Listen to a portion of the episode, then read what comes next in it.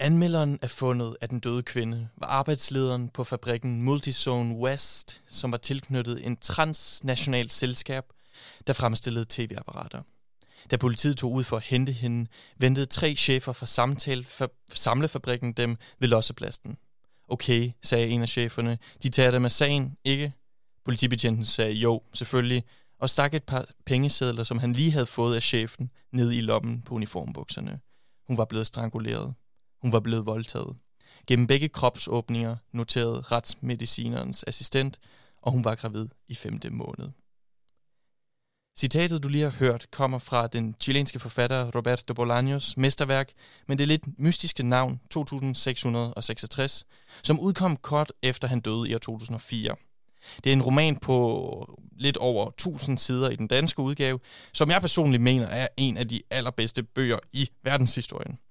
Men som du måske kunne fornemme i citatet, som indrømmet var en lille smule voldsomt at starte ud med, er det nok en af de mørkeste og mest uhyggelige romaner, der findes. Ikke mindst fordi det her kvindemor kun er en i rækken over 112, som romanen beskriver, og ikke mindst fordi de alle sammen er sket i virkeligheden. Som du kan høre, så skal vi i dag snakke om en lidt anden slags pornografi. Frem for bøger, der altså inviterer os ind i en hyggelig dansk svingerklub, så skubber Bolaños 2666 os direkte ind i en verden, hvor sex, vold, litteratur og storpolitik hænger uløseligt sammen. Når man læser ham, har jeg i hvert fald konstant en fornemmelse af, at de fascister, de præster, nazister og storkapitalister, som ligesom befolker hans romaner, alle, at man ligesom altid kan spore deres politiske standpunkt og verdenssyn tilbage til deres seksualitet, til det, de tænder på, og til den måde, de specielt ser kvinder på. Velkommen til min litterære pornosamling. En programrække, der dykker ned i litterære mesterværker, som mennesker op gennem historien har stemplet som enten amoralske, grænseoverskridende eller direkte pornografiske. Mit navn er Jakob, og til at diskutere Bolaños syrede og voldsomme univers, har jeg i dag inviteret Nana Schmidt Nordstgaard i studiet. Hun læser lige nu kandidaten i litteraturvidenskab og producerer og tilrettelægger også teknosfæren på Enigma, som er en af Radio Louds samarbejdspartnere. Og så har hun i citationstegn lånt en Bolaño-bog af mig i mere end tre år. Nana, velkommen til.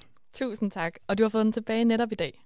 Ja, nu må vi se, om jeg kan om jeg riste den fra dig til sidst. ja. øh, hvad hedder det, Nana? Kan du ikke lige først og fremmest, inden jeg kaster mig ud i det her meget svære, hvad kan man sige, resume af det her kæmpestore bog, øhm, ikke snakke en lille smule om, eller forklare, hvorfor du har læst så forholdsvis meget Bolaño, altså på trods af, at det er så voldsom litteratur? Jamen, jeg tror, det er fordi, der er noget sådan lidt udefinerbart over Bolaño, som på den ene side er sådan koldt og kynisk og to the bone, og på den anden side er, er sådan mystisk og dragende og, og, og svært at sætte fingeren på. Øh, og der er ret mange mystiske karakterer i Bolaños forfatterskab, og han var også selv lidt en mystisk karakter, som man sådan, det er lidt svært at finde hold og have, hoved og hale i, hvad der er myten om Bolaño, og hvad der faktisk er Bolaño. Og sådan er der også ret mange af hans karakterer, der er, og den her verden, man kommer ind i, er bare sådan, ja, dragende, tror jeg, jeg vil sige. Ja, helt sikkert. Det er jo sindssygt god pointe, det der med, at Bolaño som selv er en lidt svær figur at holde fast på, og jeg tror også, han aktivt ligesom manipuleret med faxene om hans eget liv. Ja, han fortalte nogle historier nogle gange, som ikke helt passede, eller Ej. sådan, hvilket også bare sådan bidrager til den her sådan altså legende. Altså sådan, det er lidt rock and roll det der med sådan at lægge falske spor ud om sig selv også. Øh, og sådan skriver han jo også tit det der med, at man hele tiden hører om nogle karakterer gennem nogle andre karakterer, og så sjusser de så lidt frem til, jamen så tror jeg, der skete det her det her, og så må ikke han har gjort det her, eller man hører, de, altså du ved, de folk skifter identitet og så videre, og så videre. Meget interessant. Meget interessant. Men øh, som sagt, en øh, kort resume. 2666, som vi skal snakke om i dag, er nemlig en bog af helt vildt episke dimensioner, som ikke kun breder sig over de her øh, 1000 sider, men også over cirka 100 års historie og rundt i alle verdenshjørner. Og for at gøre det endnu mere rodet, så har vi nemlig latterligt mange karakterer, som ligesom dumper ind i, i romanen for snart derefter at forsvinde ud. Et af romanens få stabile holdepunkter, som vi konstant vender tilbage til, er dog byen Santa Teresa, som den hedder i bogen, Ciudad Juarez, som den hedder i virkeligheden, ved grænsen mellem USA og Mexico, hvor hundredvis af unge kvinder i 1990'erne enten forsvinder sporløst eller bliver fundet dræbt og voldtaget. Alle karaktererne bliver på den ene eller den anden måde, måde ligesom magnetisk sammenbundet med den her triste begivenhed og den her by på grænsen i en ørken. 2666 kalder øh, på et tidspunkt sig selv for en kæmpe krimihistorie. Og det er lidt den samme følelse, man som læser sidder med, når vi hele tiden søger efter svar på, hvorfor de her kvinder forsvinder netop her og på den her voldelige måde. Altså, morderne, de indeholder verdens hemmelighed, siger en anden karakter. Så, så vi er meget ops på det her med, hvorfor lige her, og hvem har gjort det. Og man kan nemlig ikke frame... Det, altså, efterhånden som man lige kommer igennem bogen, så altså, bliver det meget svært at frame en enkelt person for alle de her mor, og det bliver derimod tværtimod tydeligere, at det er et helt system, øh, som de er en del af. At det på en måde hænger sammen med politik og den lovgivning, som findes på det her sted, eller manglen på sammen. I Ciudad Juarez virker alting nemlig til at være til salg. Her er de ulovlige migranter på vej til USA så fattige, at de tager imod alle slags job, oftest enten i sweatshops til næsten ingen penge, eller ved at prostituere sig selv. De har ingen rettigheder og bliver hverken hjulpet af loven eller politiet, præcis fordi de opholder sig ulovligt i landet. De er med andre ord ekstremt udsatte, når voldskarteller, narkokarteller og rige mennesker generelt kommer til byen for at købe, have sex og udnytte dem på et af de mørkeste, at, altså på de mørkeste tænkelige måder. Så 2666 er med andre ord en slags pornografi fra helvede. Nana, jeg ved, at du også har læst i hvert fald dele af den her øh, store roman, og sikkert specifikt den her del med de voldtagende og døde kvinder. Kan du ikke lige fortælle mig, hvordan det er i det hele taget at læse? Altså, hvilken følelse man på en måde sidder tilbage med? Jamen, jeg synes, man sidder tilbage med mange følelser, fordi på den ene side, så bare sådan, mængden af kvinder, mængden af mor, man skal igennem, er overvældende. Så man bliver, man bliver på en måde udmattet, og man skammer sig lidt over sin udmattelse, fordi man, det er jo, altså, der, der, altså det er baseret på rigtige kvinders øh, altså mor, så på den måde skammer man sig over at sidde med følelsen af at være sådan, har lyst til at vende blikket væk, har lyst til at stoppe. Samtidig er det skrevet sådan relativt nøgtern, så man, man får den sådan lidt sådan, som om det er en avisartikel, eller sådan det der sådan, ja, man bliver taget med ind i noget, man, man egentlig ikke nødvendigvis har lyst til at se og komme med ind i, men, men den sådan skam, det er lidt skamfuldt på en eller anden måde, ikke at ville se det, fordi det findes, det er rigtigt, det har været rigtigt, øhm, og der er stadig kvinder, der bliver myrdet og der er stadig kvinder, der forsvinder, uden at man nogensinde finder dem, eller nogen nogensinde kommer til at stå til ansvar for det. Så, så det tror jeg, altså afmagt, udmattelse, ja. skam. Også fordi det er jo netop de her tre, over 300 sider, hvor man ja. hører efter den ene unge, unge, unge kvinde efter den anden, ja. som så blev bundet ind i hele det her voldsunivers. Ja. Men kunne du også genkende det her med, at, altså fordi som du siger, afmagt, det er lidt et politirapportsprog, ja. som man er på en eller anden måde distanceret, samtidig med, i, i hvert fald for mig selv, jeg havde også lyst til at finde ud af, hvor, hvor, hvorfor et ja. eller andet sted. Kan du genkende den her krimiagtige, hvem har gjort det fornemmelse? Ja, 100 procent, og der er den jo bare, igen, der tager Bolaño bare røven på os, fordi der er ikke noget, altså der er ikke nogen forløsning på den der, hvem gjorde det? Altså, og, og det er jo det, der er sådan, det groteske ved det, og det vilde ved det, det er ikke nogen, man rigtig kan pege fingre af. Det er alle og ingen på en, altså på en og samme tid. Og som du siger, det hænger sammen med det her sådan, neokapitalistiske system og de sådan, politikere, eller de sådan, geopolitiske strukturer, der er blevet øh, lavet primært fra USA mod Mexico. Ikke? Så samt, altså, jeg synes, det er sådan ambivalent at snakke om, fordi på den ene side har jeg det sådan der, at der er nogen, der har slået de her kvinder ihjel, der er en, der har ført hånden, der er nogen, der har gjort det, og det er der ikke nogen undskyldning for at gøre. På den anden side er det også skylden tilfalder alle os, der er med til at opretholde det her globale system, ja. som er dybt uretfærdigt, altså den strukturelle ulighed, der gør, at de her kvinder står i den her situation, mm. hvor de kan blive udsat for de her ting. Så, så sådan, ja, ambivalent, ambivalent på den, på den ja. måde. Og det tror jeg netop, at det der med, at det er lidt et politiagtigt sprog, det viser nemlig, altså politiet aner ikke, hvad der sker. De kan lave en rapport over det, men de kan ikke svare på det her. Men alligevel, som du siger, så er der nogle hints altså som, som ligesom tyder på, at præcis man kan godt spore en sammenhæng, måske mellem altså storpolitik, geopolitik ja. og ja, det begær, som også er inde over det, altså de her voldtægt. Mm. Altså jeg, jeg synes generelt, at det en bog, der, der handler rigtig meget om machokultur i et land, hvor der ikke er nogen institutioner, der passer på. Og på den måde, så skal vi i dag snakke om det her, øh, hvad hedder det, mix mellem politik og sex og begær på den måde.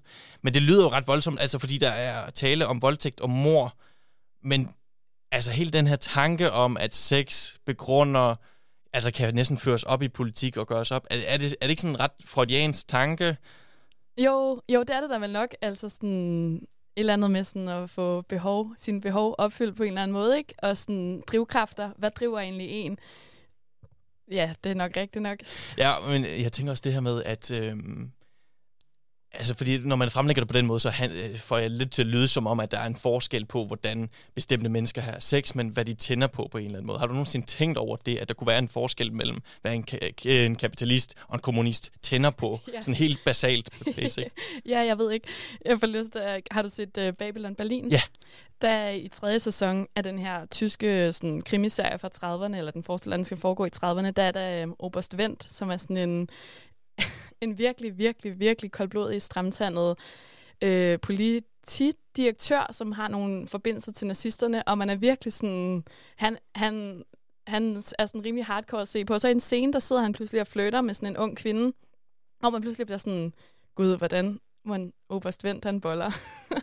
og det sikkert. gør han helt sikkert anderledes ja. end, end, øh, end nogle af de her sådan lidt frisindede, øh, sådan lidt sådan, ja, frie kvinder, der også er i Berlin på det her tidspunkt, så det er helt klart altså, en fordom. Men eller også er det lige omvendt.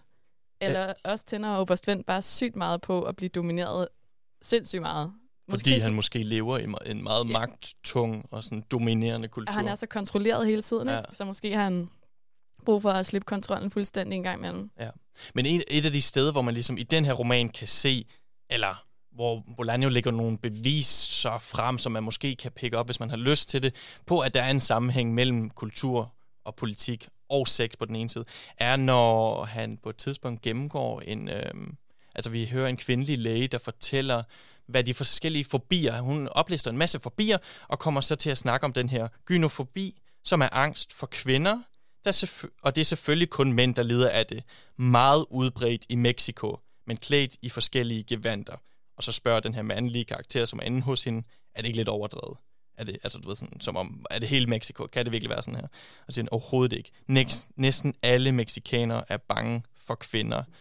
Altså, altså den her måde at forstå politik, som igen hænger sammen med sex, og så vold, specielt i den her roman, altså det kan man jo også se på, at det primært er en vold, som rammer de her meget udsatte kvinder, altså migranter, som ikke opført nogle steder i landet. Altså, vi hører igen og igen folk, der bliver anklaget for at være prostitueret, altså ludere, selvom de bare er helt almindelige kvinder og ikke beskæftiger sig med det erhverv på en eller anden måde. Mm. Øhm, altså virkelig sådan en, en tung macho-kultur, som fordi Altså, det er sådan, jeg læser det, og det tror jeg, jeg skal være lidt klar om nu, fordi, at, altså, ja. fordi der ikke er nogen institutioner til at tage vare på dem, til ligesom, altså fordi politiet også selv voldtager prostituerede, når de fængsler dem, altså de har det hele i deres hånd, der er ikke nogen til at beskytte dem, jamen så viser den her machokultur sig i sin meget allermest sådan voldsomme øh, for udformning på en eller anden måde. Kan du genkende det? Ja, altså, øhm, men siger du så også på en eller anden måde, at fordi at øh, der ikke er nogen institutioner, altså sådan, så det er institution, ej, du siger så måske omvendt, at institutionerne er det, der afholder mennesker, mænd, fra at nedsynke i det her sådan voldshav. Som om, at det var, altså, hvis der ikke var nogen kontrol, ja, så præcis, ville de ikke kunne tabe. Så uden institutionerne er vi bare vold. Er det lidt det? Jamen, det er vel lidt det, jeg siger, men så igen forstærket af, at det er en meget voldig kultur. Det, jeg tror, det er sådan, jeg læser den her bog, at, at han... Fordi at Bolaño er meget øh, opmærksom på at gå tilbage i tiden og bevise, at det her er noget, som... Altså, ja, nu går jeg lige ned i det specifikke eksempel, for det er meget elegant den måde, han gør det på. Han viser ligesom, hvordan øh, en bestemt familie kommer ud af voldtægter hele tiden. Spanierne øh, landet i Mexico. Så han tegner hele den her voldshistorie, machokultur, som udvikler sig over tid, og som mm. har gjort det umuligt for de indfødte Mexico, mexikanere ligesom nogensinde at, at få en chance for at starte frisk. Men nej, selvfølgelig abonnerer måske ikke i virkeligheden på en tanke om, nej. at man uden institutioner bare nedfalder i, i kaos på den måde. Nej, men ja, altså omvendt kunne man måske også sige, at hvis vi køber den læsning, der hedder, at, at hele den her verden, som dele af 2666 skildrer, så er der alle de her sådan, geopolitiske uligheder, og magtbalancen er så forrykket, at det, det, er et meget, det er et meget ondt samfund, eller det er et, meget, et samfund, der virkelig ikke giver særlig meget plads til, til de gode ting i livet, øh, at så fordi man er i det samfund, så bliver man selv ond, eller sådan, det er sådan lidt en sparker nedad. Ja. Vi tager de allermest udsatte og marginaliserede sådan, sociale grupper, og så er det dem, det går ud over. Det er, sådan, det er gravide kvinder, øhm, det er sexarbejdere. Det, altså, det er virkelig sådan, på den måde... Ja, det kan jeg sagtens se. Og på den måde er det vel også et spørgsmål om også kulturen, der, ja, der ja, ligesom påvirker mennesker. Jo, jo, jo, det vil jeg nok... Ja. Og, så, og, og det er jo nemlig rigtigt, fordi det er jo meget interessant, det der med, at han også laver den her sådan... Altså koloniali... Ko, kritik. Kolonikritik. Ja. Koloniseringskritik. Ja. Af kolonialmagten, ja. Lige præcis, kolonialmagten. Øh, altså, at, at volden på en eller anden måde kommer ind i samfundet, altså helt den vej fra, ikke? Og, og nu i dag er kolonimagten en anden, måske ikke. Mm. Altså sådan, jeg, ja, jeg ved ikke. Jeg tror måske bare, det er sådan det her med kultur, altså sådan den, den stammer et sted fra. Den her macho-kultur er vel et resultat af, af mange hundrede år med vold. Og undertrykkelse. Og undertrykkelse. Ja, 100 procent. Og det er jo også det, i, altså han bruger meget energi på at opbygge hele den her by, som primært består af frihandelsaftalen mellem USA og Mexico. Det vil sige, at der kommer rigtig mange virksomheder, som skal bruge en masse billig arbejdskraft. Altså det paradoxale ved den her by er, at der er overhovedet ikke nogen mangel på arbejdskraft. Der er en vækst som intet andet sted, men samtidig har du mest vold Altså som om, kommer der nødvendigvis ja. med øh, frihandelsaftaler en masse vold? Kan det ikke undgås på en eller anden måde? Ja. Men jeg tror, det er det, at han også peger på, at, at der er... Altså, de siger på et tidspunkt, at vi mangler tid til at bygge et godt samfund op ja. på den ja. måde. Ja. Men det er jo, ja. Jeg tænker på noget, altså det her, jeg tænker på bare sådan, jeg har ikke rigtig nogen pointe med det, det var mere bare sådan en, en observation, at der er det her med, at de bygger, og de producerer, og de laver alle de her ting i den her by, men samtidig dør kvinderne, sådan, som sådan en, altså det reproduktive på en eller anden måde bliver nedgjort helt vildt meget, og forsøgt måske endda udslettet, eller man kan ikke ligesom have det der, samtidig med, at man fremstiller alle de her ting.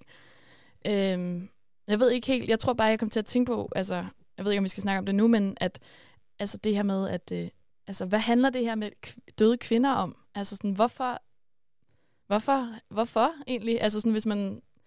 Hvor, altså, det er jo ikke kun denne her, det er jo ikke kun Bolaño, der Nej. har det med døde kvinder. Døde kvinder er over det hele. Ja. Og ofte i den her krimi-agtige genre, som Bolaño på nogen måde læner sig lidt op af, ikke?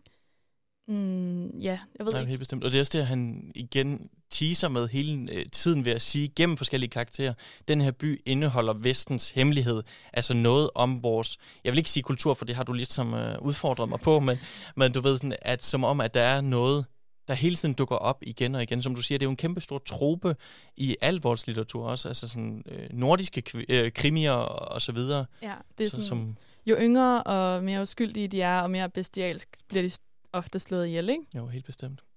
Ja. Men det er også, altså, jeg kan give dig en enkelt forklaring på det her med de døde kvinder, fordi at hvis man ændrer blikket en lille smule, og skal snakke mere specifikt om, hvordan porno mm. i det hele taget optræder i det her univers, så bliver der givet en god grund til det. Ja, du lytter lige nu til min litterære pornosamling, hvor jeg sammen med Nana i dag snakker om Roberto Bolaños øh, store mesterværk 2666, og hvordan sex, litteratur, vold og politik næsten hænger uløseligt sammen i hans litteratur. Og det har allerede ledet os ind på en ret mørk samtale, øh, men det bliver desværre kun endnu værre, fordi når vi zoomer helt ind på en af de her grunde til, hvorfor de, altså kvinderne bliver ved med at dø, så ja, introducerer fortælleren forfatteren også for det, man kalder snuff-film, øh, som er øh, et emne, der bliver behandlet i hele øh, Bolaños forfatterskab, men måske specifikt her. Snuff-film, jeg ved ikke, kender du noget til det? Uh, ikke før i dag. Nej, og på den måde er jeg virkelig ked af, altså sådan, at du skulle indføres i den verden, og jeg tænker også ja. det samme med lytterne. For det dækker jo den her term med porno, der ligesom afbilleder meget, meget voldig sex og voldelig interaktion mellem mennesker, så det også nogle gange indbefatter døde mennesker. Altså, jeg, jeg, jeg, jeg ikke sammenligner det, men du ved sådan, jeg tænker sådan, det mørke internet, det er der ude et sted, og på den måde er det også, jeg synes, det er så interessant at, at snakke om hans forfatterskab, fordi han forsøger at stige ind i ondt, altså det, jeg kan ikke forestille mig noget, der er mere ondt end det her måske, øh, og så uden at blinke og fremstille den her verden, men altså, Snuff-filmen, øh, Sierra Bolaño, øh, har sin hovedstad i Ciudad Juarez, som vi har snakket om indtil videre. Og igen og igen, så nærmer vi os lidt, hvad kan man sige, scener, hvor de ikke, ikke hvor de bliver optaget, fordi vi ser det aldrig skudt direkte en beskrivelse af det. Vi hører det altid gennem andre personer, som du også nævnte, at det er sådan typisk hans forfatterskab, øh, at man bliver præsenteret for ting, basically. Første gang er ligesom, når man øh, i starten af bogen hører om et filmhold i Argentina, som er isoleret langt ude på Pampassen, og hvor der er nogle meget voldelige scener om mennesker, som så dør under opholdet. Øh, senere finder man så ud af, at de har optaget en snuff-film der. Øhm, og vi har også en journalist, som rejser til øh, Ciudad Juarez som en sportsjournalist, men så bliver lidt spændt på det her. Altså, nej, han, han er nysgerrig omkring alle de her mor og sætter sig ind i det, og kommer gennem flere kontakter så ind og ser en snuff-film. Men det er også beskrevet som om, han er en slags narkodose, så man kan ikke rigtig følge med i, hvad sker der. Man, man bliver ikke stillet direkte over for snuff-filmen som sådan. Man bliver bare mindet om på en eller anden måde, at den her univers eksisterer. Øhm, ja, og der er nogle, altså, nogle af de mest eksplicite passager om det, kunne jeg godt lige tænke mig at læse op, fordi at, altså, hvor skal vi vide noget om det? Og det er simpelthen en general, som er meget øh, indflydelsesrig i byen, som siger, at på den ene side havde der aldrig været så meget korruption som nu. Dertil skulle man lægge problemet med narkohandlen og de store pengesummer, Pengesummer, der blev flyttet i forbindelse med dette nye fænomen. Snofindustrien var i den sammenhæng kun et symptom. Narkohandlen, medgav han, var noget nyt. Men narkohandlens virkelige betydning for det meksikanske samfund, og også for det amerikanske, var overvurderet. Det eneste, der var nødvendigt for at lave en snoffilm, sagde han, var penge, bare penge, og penge havde der været både før narkoen bed fast og ligeledes pornoindustrien. Altså, vi har allerede hørt om den her by, Ciudad Juarez, som ja, på en eller anden måde fremstilles som helvede på jorden med alle de her kvindemor og udnyttelser. Øhm, igen, der er ikke, hvis, når, når der ikke er nogen lov, sådan læser jeg det igen, så er det ligesom om, at han siger, så længe der er penge, så skal du nok finde nogle udsatte mennesker, som ikke vil blive savnet. Altså, det er jo ulovlige immigranter, vi, vi snakker om her. Ja, helt sikkert. Altså, med penge kan man købe sig hvad som helst der i den her by, ikke? Og det er det, der gør det så mega uhyggeligt også. Øhm, ja. Ja, lige præcis. Og, og, og på den måde er det jo også lidt som om, at Ja, og det, og det, jeg tror, det er det, jeg for, forsøger at, at sige. Altså, det er her, hans ideologikritik et eller andet sted er. Han er imod Ja, det ved jeg ikke, om han, han personligt er, men det blev i hvert fald fremstillet som om, at en meget grænseløs kapitalisme leder meget ondt med sig. Så kan man spørge, er det, er det fordi, det er sådan født i os, at vi nødvendigvis folder os ud i den der måde? Men det er en anden måde, altså den her snofindustri, øh, som ligesom et eksempel på det. Øh, ja, igen en hemmelig verden. Altså Bolaños litteratur som noget, der fører os ind lidt som en slags voyeurist. Altså, vi kigger på det udenfra, selvom vi ikke har lyst til at se det. Det er vel noget, man typisk kender fra litteratur i sig selv. Helt sikkert. Det tror jeg, der er meget, der er noget omkring, og jeg tror, altså, jeg, da vi skulle lave det her, tænker på det her med, hvad er porno, og hvad er øh, fantasier, og, og hvad er litteratur, der beskæftiger sig med sådan noget her, og at det har jo det der med, at man kan være vidne til noget, enten sådan se det, eller ved at læse det, eller ved at høre det, som man ikke nødvendigvis vil tage del i selv i, i sit eget fysiske liv, men man kan se noget, eller man kan blive præsenteret for noget, som man øh, ikke vidste fandtes, og måske heller ikke havde lyst til at vide eksisterede. Og der, det er der, jeg tænker, det, at det bliver meget øh, spændende også med Bolaño, at det her med, at han på en eller anden måde insisterer han netop, som du siger, på at tage os med til de her virkelig, virkelig mørke steder, hvor at vold og mor og, og sex på en eller anden måde flyder sammen på sådan en måde, som jeg ellers har det, synes, man bør holde adskilt, eller ja. sådan, jeg, jeg, der er et eller andet i mig, der strider lidt imod den mm. her med sådan, sådan den her vold, ja. at den skal komme i sådan en, en snak, der også handler om sex og nydelse. Øhm, ja. Og det er jo meget langt fra, øh, fra sådan en dansk virkelighed, tænker jeg også. Ja. Altså det, det er også det, der er så overvældende at læse den her. Altså jeg har rejst meget i Mexico, jeg kender mange mexikanere, som, ja, de vidste godt, at den her by, altså at der er de her mange, altså de er midt i en kæmpestor feministisk revolution, vil jeg næsten sige, hvor de endelig tager opgøret med den her machokultur, som er dybt indlejret. Det siger de alle sammen selv. Ja. Øhm, men jeg tænker, det, det, det, er jo, det er jo sådan en anden verden, som du siger. Øh, og så, ja, øh, jeg har måske heller aldrig nogensinde tænkt på, at der kunne være så meget vold i sex på den måde. Og, nej, og på en måde er det heller ikke, øh, altså, det er ikke ret, Jamen, det bliver også lidt sådan patetisk på en eller anden måde, men det er ikke ret at tænke på, at der er nogle mennesker, der øh, får sådan stimulering ud af at se på død. Men det er heller ikke ret at tænke på, hvad penge kan gøre, øh, og hvad man kan købe for penge. Af, af alt muligt lort. Øhm, så jeg kan mærke, at jeg hele tiden får lyst til at sådan tage det her snof, og den her måde, mm. han beskriver det på, og at der også i, i Fjern Stjerne, der er der også nogle, nogle pornofilm, som også har en meget voldelig udgang. Så sådan, det er ligesom et tema, det her med også pornoindustrien, og en eller anden kritik af den også, og sådan, som jeg også tror handler om det der med altså, sex og penge og, og, og kunst, som også tit han, hænger sammen for Bolaño, ikke? Øhm. Ja, lige præcis. Og igen det her med, at pornoen er så grænseløs på en eller anden måde. Altså igen, jeg tror, der er nogen, der siger det der med, at hvis der er en fetish, så findes der porno for det. Ja. Altså det når knap nok at komme ind i vores hoved, før det allerede er lavet. Så det er, sådan, det er jo ultrakapitalistisk i sig selv, i, i det der med, at hvis der er et marked, jamen, så bliver der lavet den her slags porno, og det er lige meget, om det har destruktive konsekvenser. Altså her snakker vi ikke om en humanisme eller sådan menneskerettigheder på den måde. Nej. Det er grænseoverskridende kapitalisme, ja. som vi så ser sammenblandet med kunst. Det er jo det, der er så fucking mærkeligt ved det hele. Ja, jeg, jeg tænkte, og det var det, jeg tror, jeg får hele tiden lyst til i den her snof-snak, at gå over i sådan en sådan lidt mere sådan metaforisk, sådan, hvad betyder det? Øhm, hvor jeg bare tænker på det her med, at altså, orgasmen, ikke? Den lille død. Og den store ja. død er døden. Ja. og her er det blandet sammen, samtidig med, at det kan godt være, det er en pornofilm, og det er måske ikke ligefrem af kunst, men det er i hvert fald den sådan medierede virkelighed, som bliver blandet sammen her. Øhm, og det ser man også i for eksempel Fjernstjerne.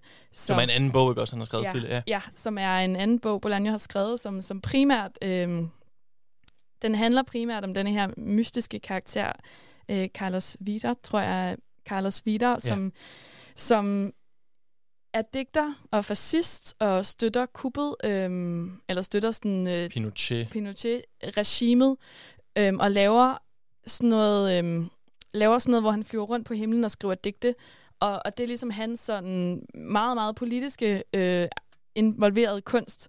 Men hele den kunst, eller hele hans sådan digteriske karriere, starter med, at han myrder fire kvinder. Øh, den ene af dem, som er hans elsker. Hun er forelsket i ham, og han har været ude og besøge dem på deres sådan landsted. Øhm, og der er noget un, sådan uhyggeligt. Man kan godt mærke, at der er noget galt med den her karakter, men de lukker ham ind, og det er også det med, de, de lukker ligesom djævlen ja, selv, ja. ondskaben selv. Han er ondskaben selv. Bestemt. De lukker ham ind, og de bliver så ofre for sådan hans første kunstneriske projekt på en eller anden måde, som bliver mordet på dem, lige efter han har haft sex med, med den her kvinde, som er forelsket i ham. Ikke?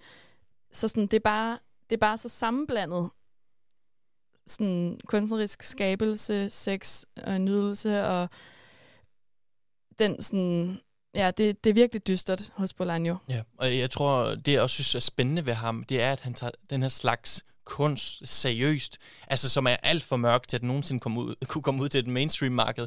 Både ja. fordi den er meget ideologisk i sådan meget, for eksempel her, fascistisk øh, fasong, men også, øh, altså jeg har læse nogle andre noveller, som jeg gerne lige vil læse noget op fra, hvor han også analyserer en pornofilm, altså siger, følger en pornodirektør rundt i verden. Han har også nazistiske tendenser. Det er ret grineren, fordi han bruger rigtig mange af dem her øhm, Carlos Wieder, altså chilener, tysk efternavn. Altså han har en helt anden bog, der hedder sådan nazi litteratur i Amerika, basically, hvor han bare tracer en masse Nej, ikke, ikke nødvendigvis. Altså bare mennesker, der har fascistiske tendenser for at sige, at den lever videre. Og det er en meget spændende historie, det der med, at fordi der i virkeligheden også var mange øh, nazister, som efter 2. verdenskrig flyttede til Sydamerika, og man finder dem, altså hele byer i Chile og Argentina, hvor man øh, har de her arv. Og det er ligesom, om han insisterer på, at det findes sgu stadigvæk et eller andet sted selv i vores dage. Men igen i forhold til den her pornofilm, lad mig lige læse det op, og så kan vi ligesom snakke om, altså det er jo grineren, han tager det seriøst på et eller andet måde. Unge mestizoer, sorte, hvide, indianere, sønnerne af Latinamerika, hvis eneste værdi var et par boller og en pik solbrun af naturen, eller hvide på en helt mirakuløs mærkelig måde. Fallusens tristhed var noget, Bitrich forstod bedre end nogen anden. Jeg mener den tristhed af de monumentale peniser mod baggrunden af den enorme og forladte kontinent, som jeg forestiller mig er for eksempel Latinamerika, basically. Altså hele den her sætning Øhm, Fallusens tristhed. Det er ikke noget, jeg hører særlig tit. Nej. Men, Men- øh, ja. ja, Det er vel at tage det seriøst på en eller anden måde.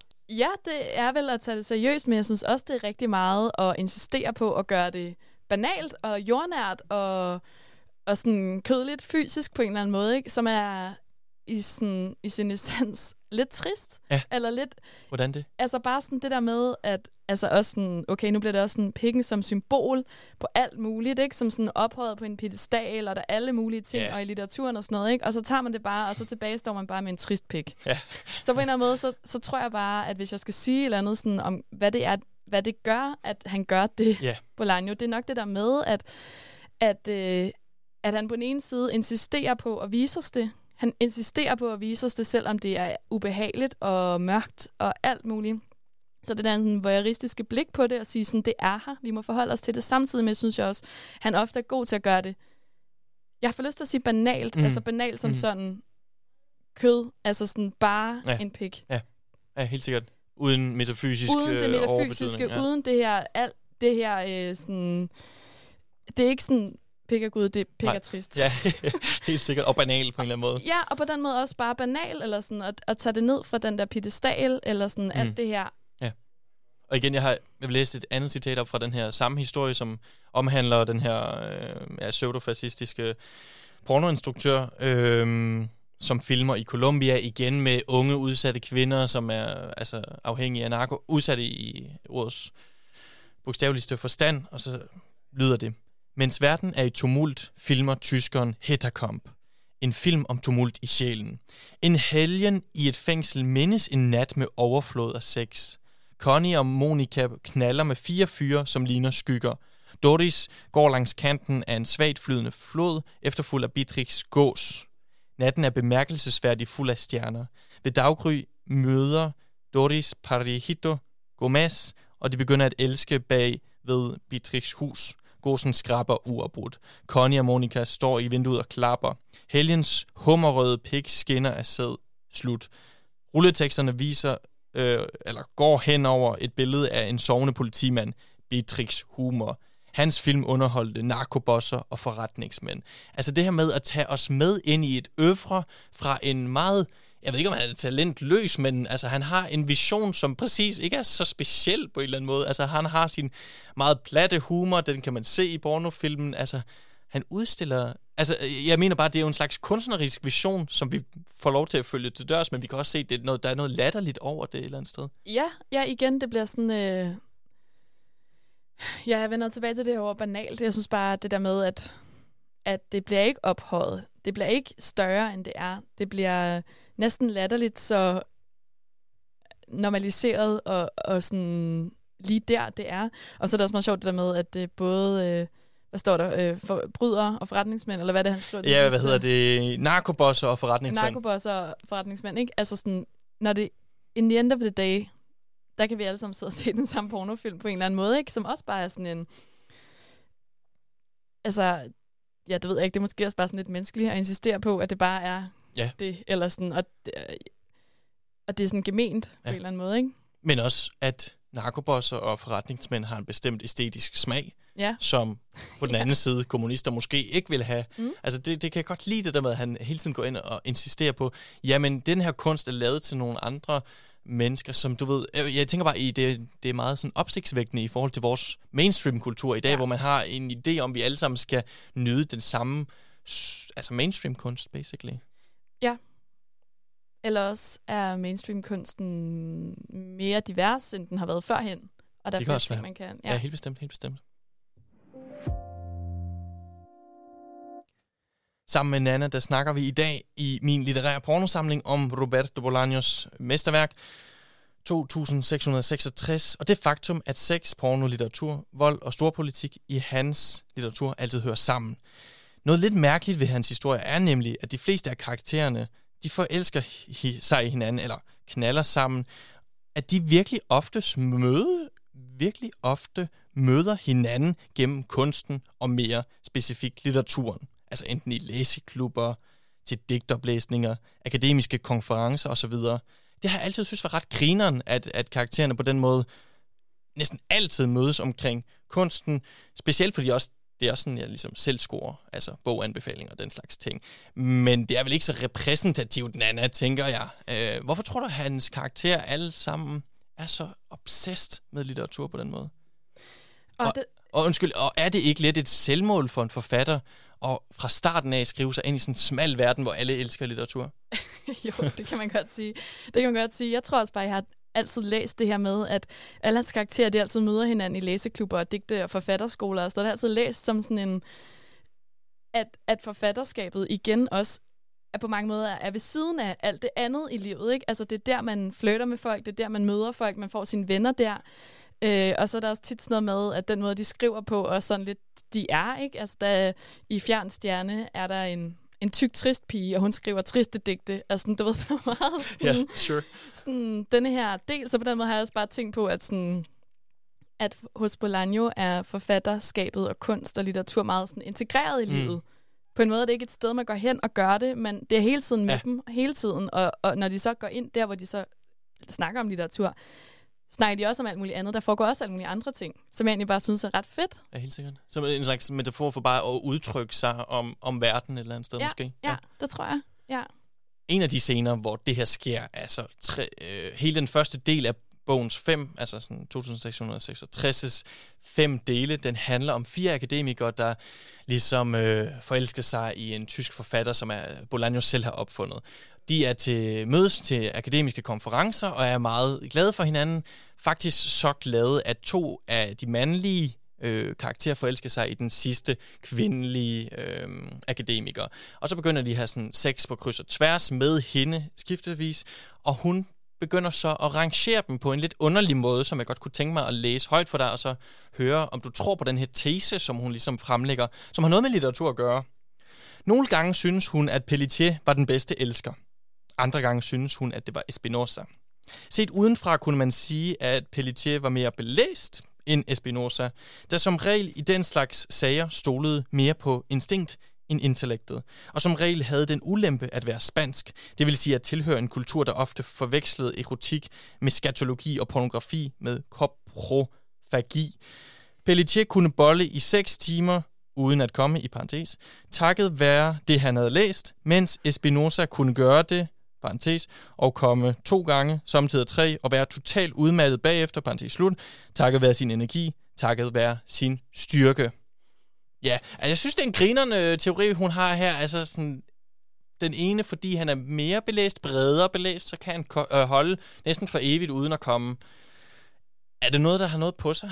altså, jeg synes, altså igen har vi det sådan der liv og sådan sex og kunsten flyder sammen. Jeg vil sige, i min erfaring, der synes jeg tit, at intellektuelle fyre lidt for meget op i deres hoved og lidt ja. for lidt nede i deres krop. Ja, sure. Øhm, så jeg synes faktisk, Ja, altså, og du sagde det også før, at, øh, at boganbefalinger er din, ja. din go-to. Jeg tror, jeg har det lidt omvendt. Og der ja. er fandme heller ikke nogen, der skal anbefale mig en bog. Nej. Slet ikke, hvis de er mænd. Så bl- nej, det kan jeg da godt forstå. altså bare at svinge deres smag ned over dig. Jamen, det kan jeg da heller ikke selv lide. No, no offense, men ej, jeg synes det bare... Øhm, nej, det, ja. Altså, Jamen, jeg forstår bare ikke den her passage heller ikke, Nana. Altså, jeg sådan, synes, den er sjov. Jeg synes, den er, er sjov. sjov. Og det er jo, igen er det jo sådan...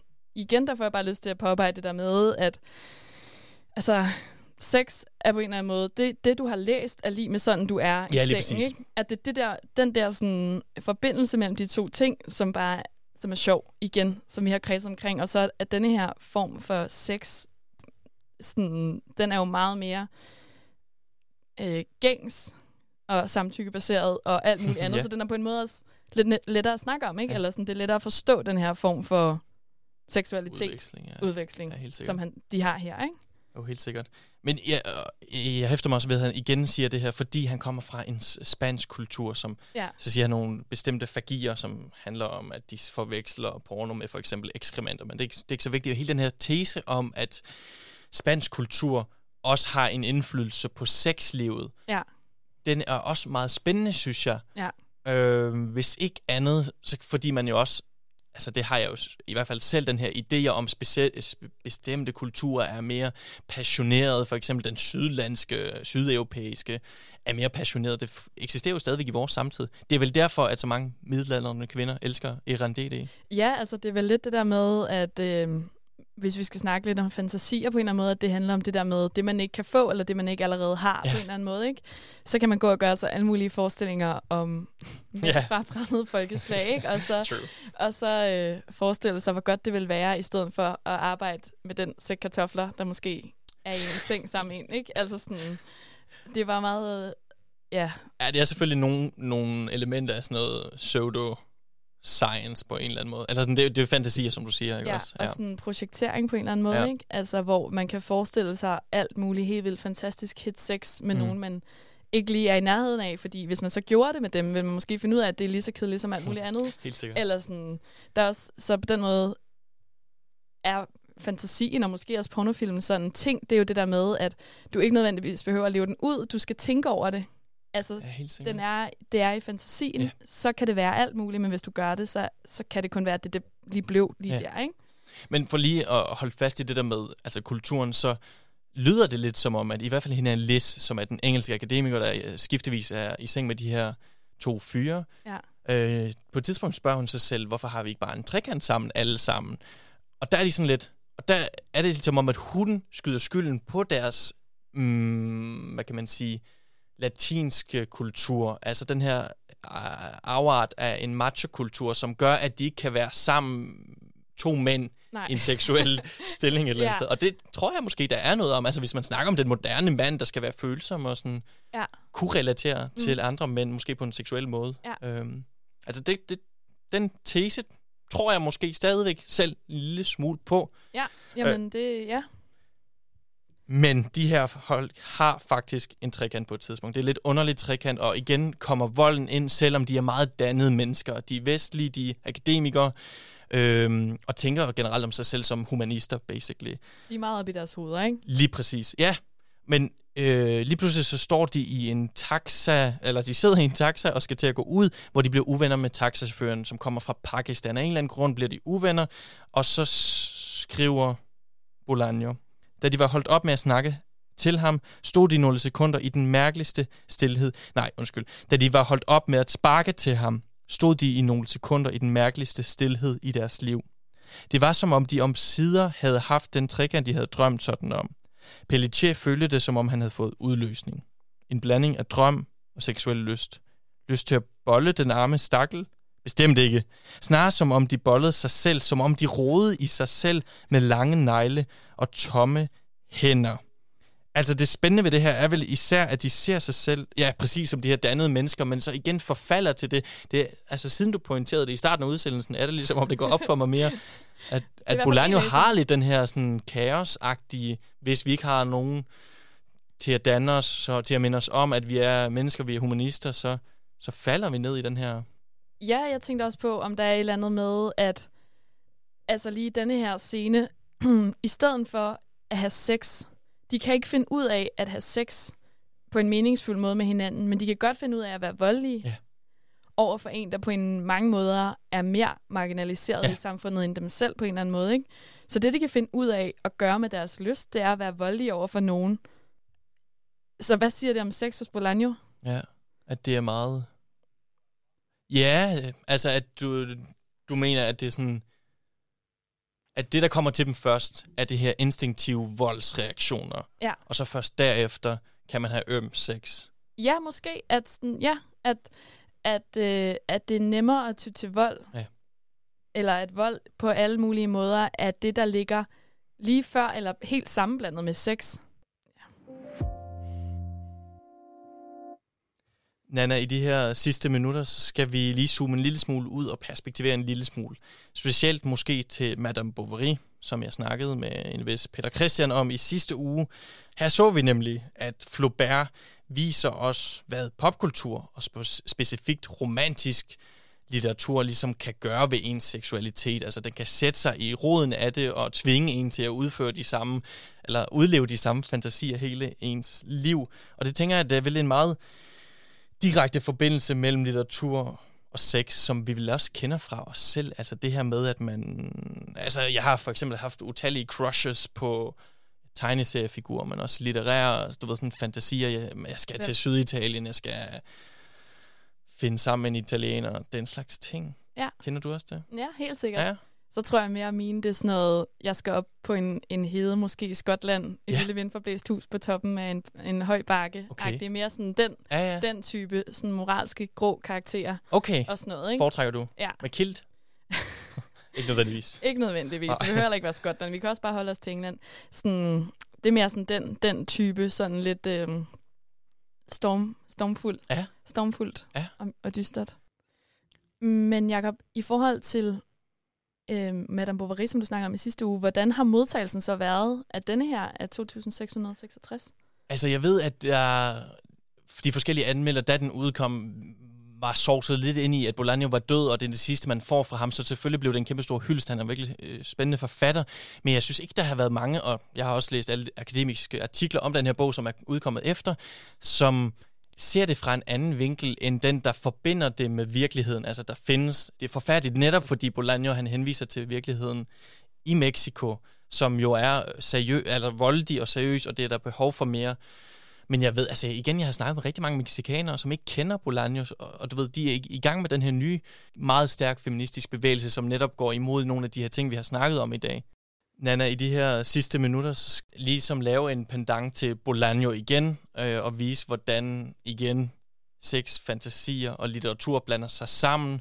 Det er et af de sidste citater, det er lidt længere, øhm, og jeg håber, I kan holde til det.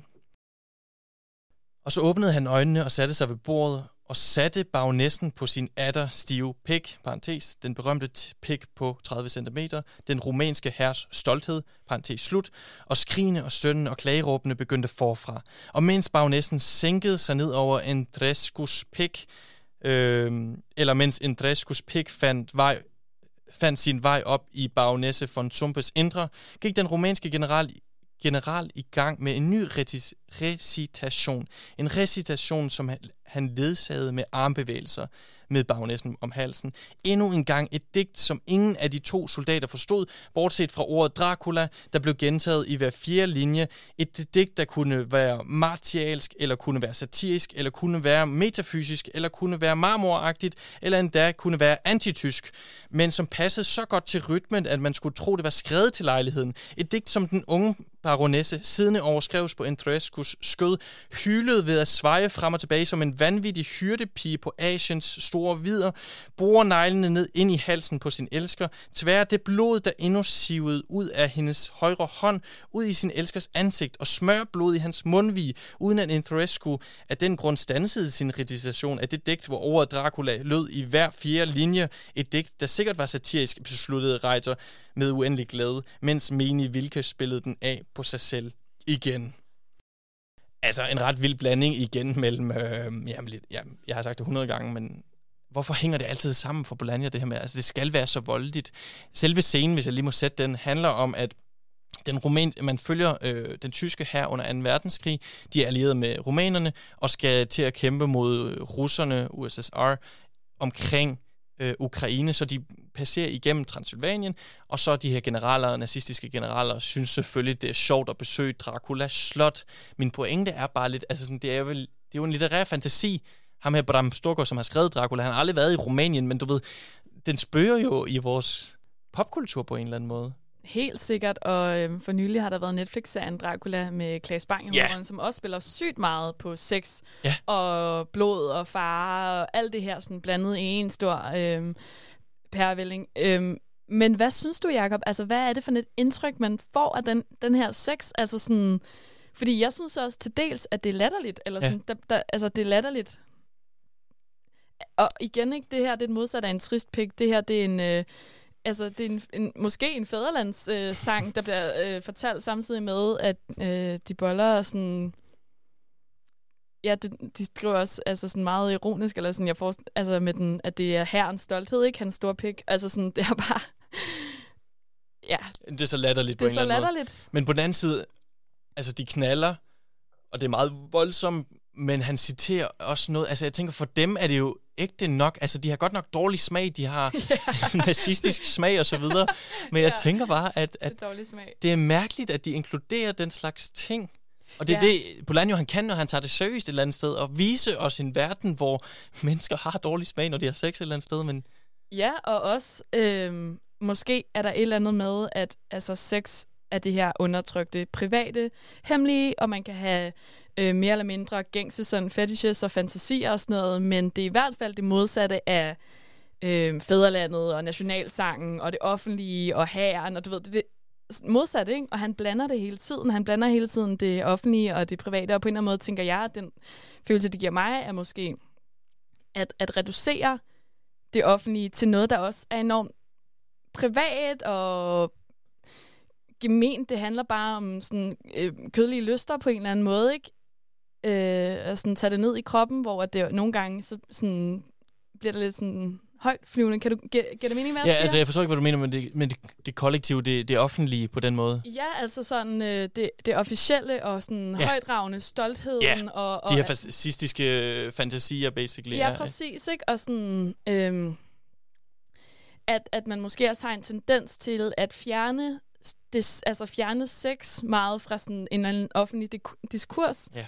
Og, og, og her, der insisterer han på, på en eller anden måde, at det er så sammenblandet som at sidde og sige et, måske et nationalt digt, mens man knaller på en eller anden måde, ikke? Ja.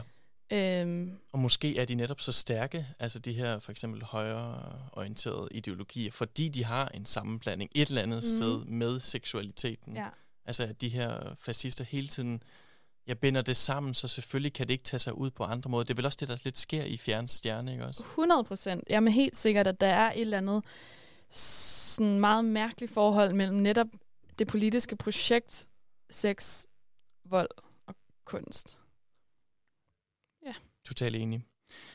Vi er i slutningen af programmet, men inden vi slutter, vil jeg læse et sidste... Altså, man kan godt mærke, at jeg er fanboy af Bolaño. ja. Nu, godt nok har jeg måske læst ham... Øh, nej, nej, jeg, du har læst ham super godt. Jeg, jeg udfordrer dig bare. Men ja, ja, og det skal du også. Men jeg har et sidste citat, som jeg synes er meget flot, og som igen måske forklarer en lille smule, hvorfor han bliver ved med at blande det her. Mens vi søger efter antidoten eller medicinen til at kurere os, det nye, det som kun kan det, som man kun kan finde i det ukendte, bliver vi nødt til også at, at give os hen til sex, bøger, rejser, også selvom vi ved, at de vil lede os ud over afgrunden, som jo, når alt kommer til alt, er det eneste sted, hvor vi kan finde den kur.